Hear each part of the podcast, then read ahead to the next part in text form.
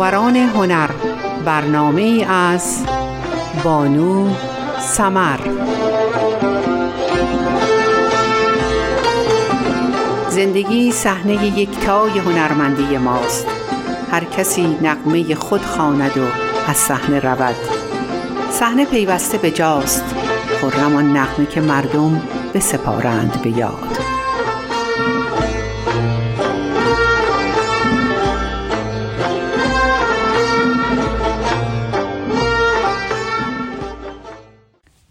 سلام و وقت بخیر. خدمت شما شنوندگان محترم رادیوی بامداد. این بار با زندگی نامه هنرمند محبوب سرزمینمان خانم فاطمه معتمداریا در خدمت شما هستم. بیوگرافی فاطمه معتمداریا. معتمداریا متولد هفت آبان 1340 در تهران بازیگر سینما و تلویزیون است. فارغ و تحصیل دانشسرای هنری تهران قبل از انقلاب می باشد. از کانون پرورشی شروع کرد و حالا بازیگر صاحب نامی در عرصه بین المللی می باشد. فاطمه متمداریا با نام اصلی سیمین در شناسنامه فرزند چهارم یک خانواده فوقالعاده با انضباط و هنردوست و بسیار همبسته می باشد. می‌گوید علاقه پدر و مادرم و کل خانواده به هنر خیلی عمیق و ای بود.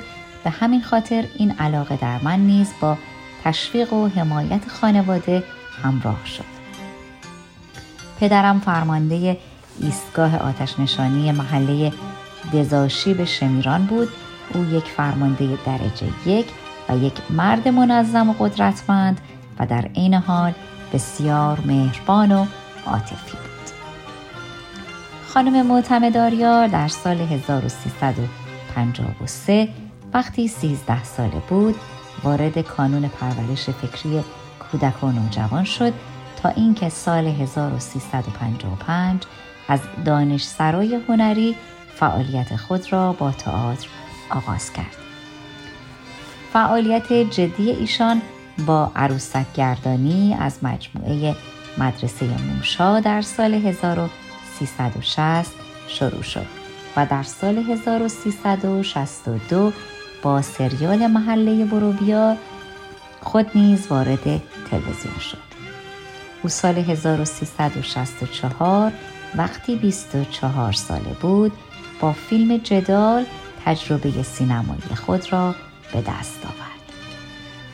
در سال 1373 با سری فیلم کلاه قرمزی و پسرخاله در کنار ایرج تحماسب و حمید جبلی به شهرت رسید که هنوز هم خیلی ها او را با این نقش به یاد دارند. خانم معتمداریا در سال 1360 وقتی 20 ساله بود با همسرش احمد حامد ازدواج کرد که ثمره این زندگی یک فرزند پسر به نام نریمان می باشد. آن زمان احمد تازه از سوئد آمده بود و می‌گفتند خیلی باسواده من هم گفتم ببینم چقدر سواد داره و مقداری راجع به سینما و ادبیات با هم حرف زدیم. این رابطه شکل گرفت و مدتی ادامه داشت. تا اینکه دو ماه بعد به احمد گفتم با من ازدواج می‌کنی؟ گفت باید برگردم سوئد. گفتم ولش کن. حالا بیا یک سال با هم زندگی کنیم لاقل کمیته ما رو نمی‌گیره. اگر نخواستی بعد از یک سال جدا میشی. احمد گفت فکر خوبیه و به این صورت زن شوهر شد. فاطمه متمداریا در انتخابات ریاست جمهوری سال 88 میر حسین موسوی حمایت کرد و در فیلم تبلیغاتی او هم حضور داشت. در نهایت در سال 1390 به علت بر به علت برخی فعالیت های حمایتی به دادگاه احضار و در نهایت به 50 هزار تومان جریمه محکوم و تا سال 1392 ممنوع کار شد. به طور پراکنده بازیگری را تدریس کرد. به جز دانشگاه اصفهان و در محیط آموزشی در زمان ممنوع کاری جای دیگری متمرکز نشده بود. دوران ریاست جمهوری هاشمی رفسنجانی بعد از انتشار یک فیلم خصوصی از مجلسی دوستانه من را بردن در سالن فاحشه ها و همراه آنها مرا بازجویی کردند. برایم نوشتند مفسد فل اصلا نفهمیدم چطور از منزل خواهر من یک فیلم خصوصی را برده بودند. خانم فاطمه متمداریا می‌گوید مدتی پیش با کمپین مقابله با افسردگی با دو مجموعه علمی روانپزشکان ایرانی و کرسی یونسکو در آموزش سلامت همکاری خود را آغاز کرد. این فعالیت ها باعث شد انجمن علمی روانپزشکان ایران ایشان را به عنوان سفیر سلامت روان ایران معرفی کنند. اردیبهشت سال 98 بود که فاطمه متمداریا توسط هیئت مدیره انجمن سنفی بازیگران به عنوان رئیس انجمن انتخاب شد که به مزاج برخی رسانه های اصولگرا خوش نیامد. در چهارم بهمن 1394 در جریان سفر فاطمه معتمداریا و کاوه ابراهیم پور کارگردان فیلم یحیی سکوت نکرد به کاشان برای شرکت در اکران و نشست پرسش و پاسخ این فیلم گروهی معترض با فحاشی و ناسزاگویی خواستار خروج آنها از شهر بودند که با کمک نیروهای انتظامی جلسه به روال عادی خود ادامه پیدا کرد. آین بزرگداشت فاطمه متمداریا در سال 1397 در افتتاحیه سی و هفتمین دوره جشنواره فیلم فجر برگزار شد. در این برنامه که با حضور هنرمندان سینما در پردیس تئاتر تهران برگزار شد، همایون اسعدیان، علی رضا رئیسیان و رضا کیانیان روی سن درباره او سخن گفتند. از خودت مایه بذار.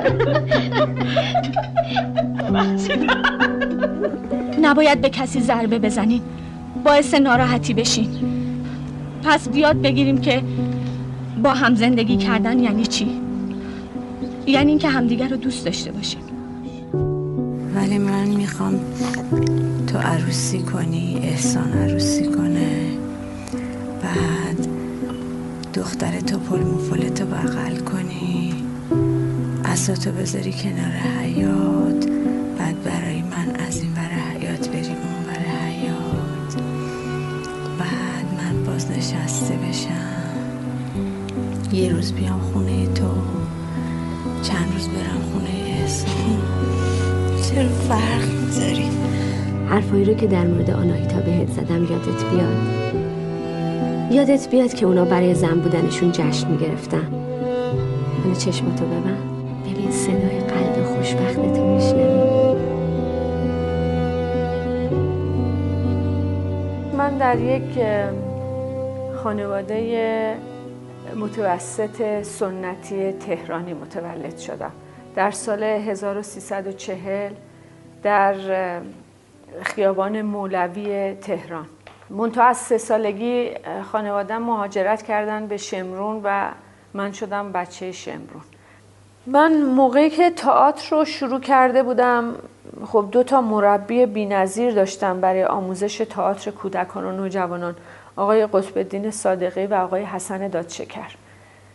توی شروع کارم این دو نفر بی نهایت روی روحیه کاری من و انضباط کاریم اثر داشتن. و اگر بخوام به طور مطلق بگم فقط یک چیز سرنوشت من رو تعیین کرد شاید تغییر نداد کانون بود. کانون منو چی میگن یک مهر محکم تاییدیه زد که تو باید کار فرهنگی بکنی. منو تربیت کرد. وقتی من در نه سالگی میرم در کانون نقاشی می‌کشم و بعد برام نامه میاد دم خونه به اسم خودم که نقاشی های شما در کار نوردین زرین کلک استفاده شده در نه سالگی شما چه حسی پیدا می‌کنین؟ فکر می‌کنین که تو یک, یک آدمی یه هویت داری یه موجودیت داری و مفیدی و وقتی فیلم رو نگاه می‌کنی می‌تونی توی کانون مثلا چهار سال فستیوال تابستونی کانون فیلم اتل متل توتوله آقای زرین کلک رو نشون دادن که نقاشی من و برادرم هم توش هست. خب من می‌تونستم بگم این گاوه کار منه. و هنوزم وقتی آقای زرین کلکو می‌بینم میگه که تو, من تو بچه هستی که به من کمک کردی توی کارم.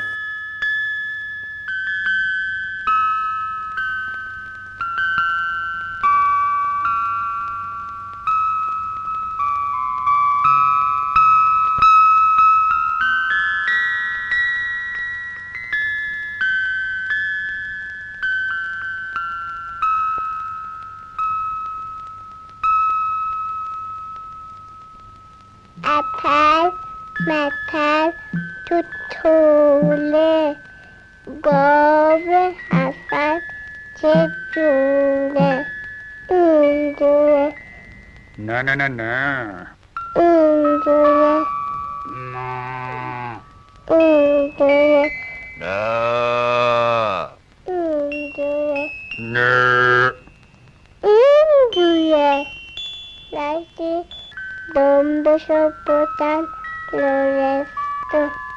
شنبشو بودن گجستون شیرشو بودن هندستون یعنی اینکه تو رو می‌سازه برای ابد برای همیشه که بگه تو کی هستی و چی می‌خوای باشی.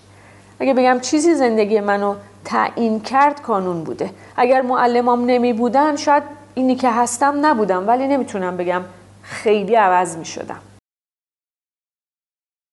در ادامه حادثه کاشان برای خانم معتمداریا می‌گوید من با اینکه کسی با کار من و حرفم و حتی خود من مخالف باشد مشکلی ندارم ولی رفتارهای تهاجمی، توهین، بی احترامی، دروغ، تهمت و بیقانونی را نمیپذیرم و این اتفاقی است که در آنجا افتاد و من علاقه هم به بیان و شرح جزئیات اتفاقات ناخوشایند ضد فرهنگی ندارم. به گفته کاوه ابراهیم پور بعد از پایان جلسه هنگامی که آنها سوار اتومبیل شده بودند چند نفر از مهاجمان روی سقف اتومبیل آنها رفته و قصد داشتند با شکستن شیشه ها وارد خودرو شوند که نیروی انتظامی مانع آنها شد. عبدالنبی نمازی امام جمعه کاشان درباره این حادثه با اشاره به اینکه کاشان به دلیل جایگاهی که در طول تاریخ تشیع داشته تحمل برگزاری مجالس لحو و لعب را ندارد. از مسئولین خواست به حوادث روز گذشته رسیدگی کنند.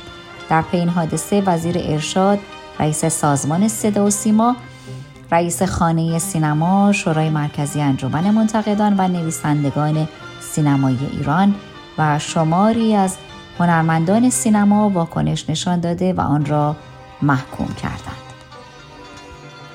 برنامه هفت و فاطمه معتمداریا در برنامه هفت مورخ 8 بهمن 1389 که امین تارخ به عنوان مهمان در آن حضور داشت مصاحبه ای با فریماه فرجامی پخش شد که در آن فرجامی که در حال کسالت بود معتمداریا را فقدی مغرور که دائم خود را می‌گیرد توصیف کرد. در واکنش به پخش این مصاحبه تارخ به حمایت از معتمداریا برای فریدون جیرانی و برنامهش اظهار تأسف کرد. پس از آن رخشان بنی اعتماد در بیانیه این گونه تخریب شخصیت را محکوم کرد و در پی او شورای تهیه کنندگان و سایر اصناف هنری نیز این حرکت برنامه هفت را محکوم کردند. جیرانی در برنامه بعدی هفت در 16 بهمن 1389 از معتمداریا عذرخواهی کرد اما گفت که پخش این مصاحبه از ظرفیت جامعه هنری ایران بیشتر بوده است. مروری می‌کنیم بر فیلمنامه حکایت دریا فیلم سینمایی حکایت دریا به نویسندگی و کارگردانی بهمن فرمانارا محصول سال 1395 است. تاهر محبی یک نویسنده ناخوش احوال است که سه سال در یک مؤسسه رواندرمانی بستری و در آستانه ابتلا به شیزوفرنی است و حالا پزشک معالجش قصد ترخیصش را دارد تا همسرش ژاله از او در خانه پرستاری کند ژاله افسرده توان ادامه دادن با تاهر را ندارد اما به درخواست پزشک معالج تاهر از تصمیمش صرف نظر می کند و به همراه تاهر در خانه ساحلی سکنا می گذینند. سکونتی که همراه با صمیمیتی نیست و یک همزیستی متفاوت پس از 35 سال صبورانه است. بهمن فرمانارا، علی نصیریان، فاطمه معتمداریا، لیلا حاتمی، علی مصفا، رویان و ناهالی، صابر ابر، مریم پویانی، پوبانی، پانتا پناهی ها و کامیار فرجاد در این فیلم مقابل دوربین فرشاد محمدی بازی کردند. پیمان یزدانیان موسیقی متن این فیلم را ساخت و سینا گنجوی این اثر را تدوین کرد. دوربین حرکت.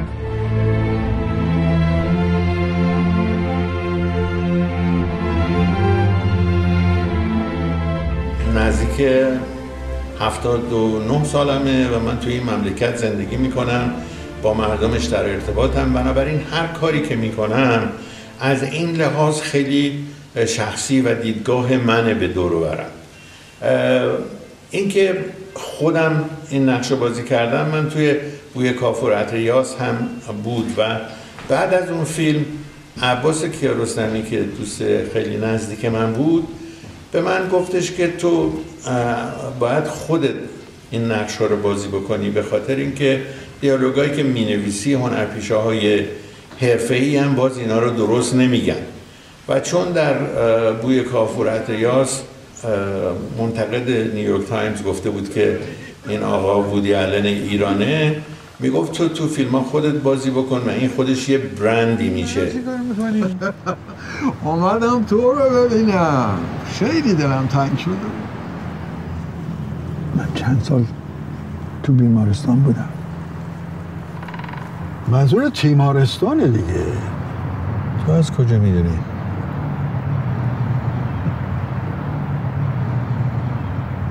ولی اعصابم خورد شده بود. اگه خورد نمی‌شد جای تعجب داشت. این داستان آینه است در مقابل مملکت ما. این شخصیتی که من نوشته بودم تاهر کلافه شده از تمام چیزهای منفی که دور خودش می‌بینه و شاید در یه سکانسی که با آقای نصیریان داره صحبت می‌کنه که گلشیری رو در واقع فکر می‌کنه داره باش صحبت می‌کنه تمام اون چیزهایی که آزرد خاطری ما رو به وجود میاره توی اون سکانس صحبت میشه. و این همه آدم هایی که حالا تازه یه تعدادیش هم نام برده نمیشه ولی هیچکی جایگزین شما پیدا نکردیم تو این چهل سال. و برای هر کسی که کار فرهنگی می‌کنه این فضای غمانگیزی است. جلیل شهناز هر موقع می‌پرسن آقا حالتون چطوره؟ می‌گفت زمانه آقا زمانه. هنوز زنده است؟ نه. شهناز عبادی یا حقی احمد محمود شاملو گلشیری کیارستمی. همه رفتن.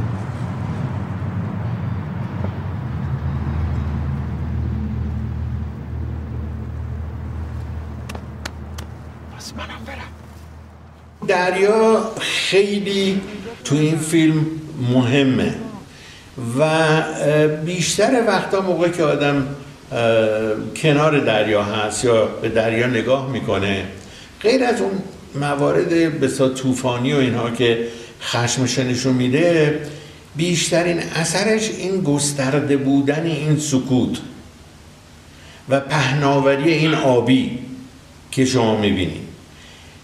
و برای من این سکوت ها مثل اون کامایی که شما می‌ذارید در یه بسا نصری که می نویسین یا نقطه‌ای که می‌ذارین. بعضی وقتا لازمه که بذاری تماشاچی هم یه نفسی بکشه و تا از یه سکانسی بری یه سکانس دیگه. همون دوست دخترم که با هم بودیم یه چند سال تحملم کرد ولی وقتی جا نداری کار نداری چیکار میشه؟ من سی و پنج ساله دارم باهاش زندگی می‌کنم. همش رو حواس چیزی که باید بدونین اینه که استاد الان در مرز اسکیزوفرنی یکی تصادف کرد مرد. قلبشو دادن به من. اینجور چیزا رو باید یه مرتبه بگی. هرچی لفتش بدی میشه عادت و روزمره. چه بار به شما بگم بابا تاهر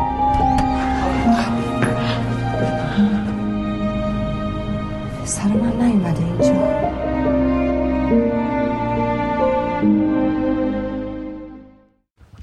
فاطمه معتمداریا درباره ناصرالدین شاه اکتر سینما توضیح می دهد که یکی از مهمترین فیلم های تاریخ سینمای ما ناصرالدین شاه اکتر سینماست.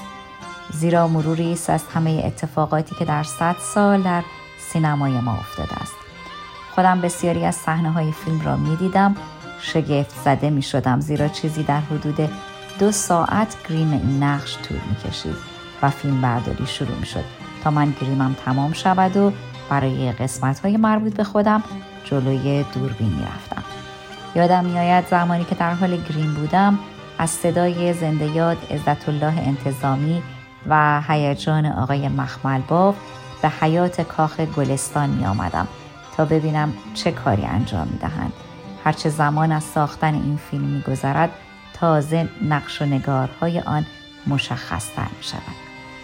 وی درباره ایفای نقش دختر لور هم می‌گوید دختر لور فیلم محبوب پدرم بود و این فیلم را در سینما دیده بود و دیالوگهایش را می‌دانست و درباره این فیلم با ما خیلی صحبت کرده بود به همین دلیل وقتی به من گفتند می‌خواهیم این نقش را بازسازی کنی برای من مانند یک هدیه الهی بود. معتمداریا ادامه داد فیلم مسافران را تازه تمام کرده بودم که بلافاصله دختر لور را بازی کردم. هر دو فیلم در جشنواره فیلم فجر شرکت کرده بودند. یادم میآید به من گفته بودند برای فیلم مسافران جایزه گرفتم. در حالی که انتظار داشتم برای فیلم ناصرالدین شاه اکتور سینما جایزه بگیرم. وی خاطر نشان کرد در آن سالها فقط دو استاد وجود داشت. زنده یاد حمید سمندریان در تئاتر و بهرام بیزایی در سینما. وقتی بهرام بیزایی می‌خواست فیلم مسافران را بسازد طبیعی بود که همه بازیگران سینمای ایران دوست داشتند که با ایشان کار کنند. معتمداریا درباره فیلم یک بار برای همیشه و همکاریش با سیروس الوند نیز گفت چیزی در حدود یک ماه هر روز سیروس الوند فیلمنامه می نوشت و به من و زنده یاد خسرو شکیبایی می‌داد. تمرین می کردیم و روز بعد سه صفحه و روز بعد ده صفحه برای تمرین می آوردند. اینقدر در نوشتن بخشنده بود و عالی می نوشتند که ما نمی‌دانستیم بین این ده صفحه کدام بهتر است. خیلی مطالب زیبا و دیالوگ های بی داشت که نتیجه آن شد فیلم یک بار برای همیشه. زنده یاد خسرو شکیبایی موجود خلی منش و عاشق بازیگری که موجب شده بود ترکیب خوبی با فیلمبرداری آقای سبا داشته باشیم. و من برای این فیلم سی گرفتم.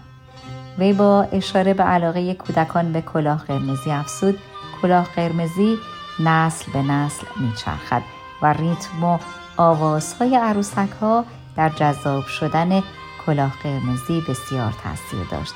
چون تا آنجا که حتی کودکان امروز هم این فیلم را دوست دارند.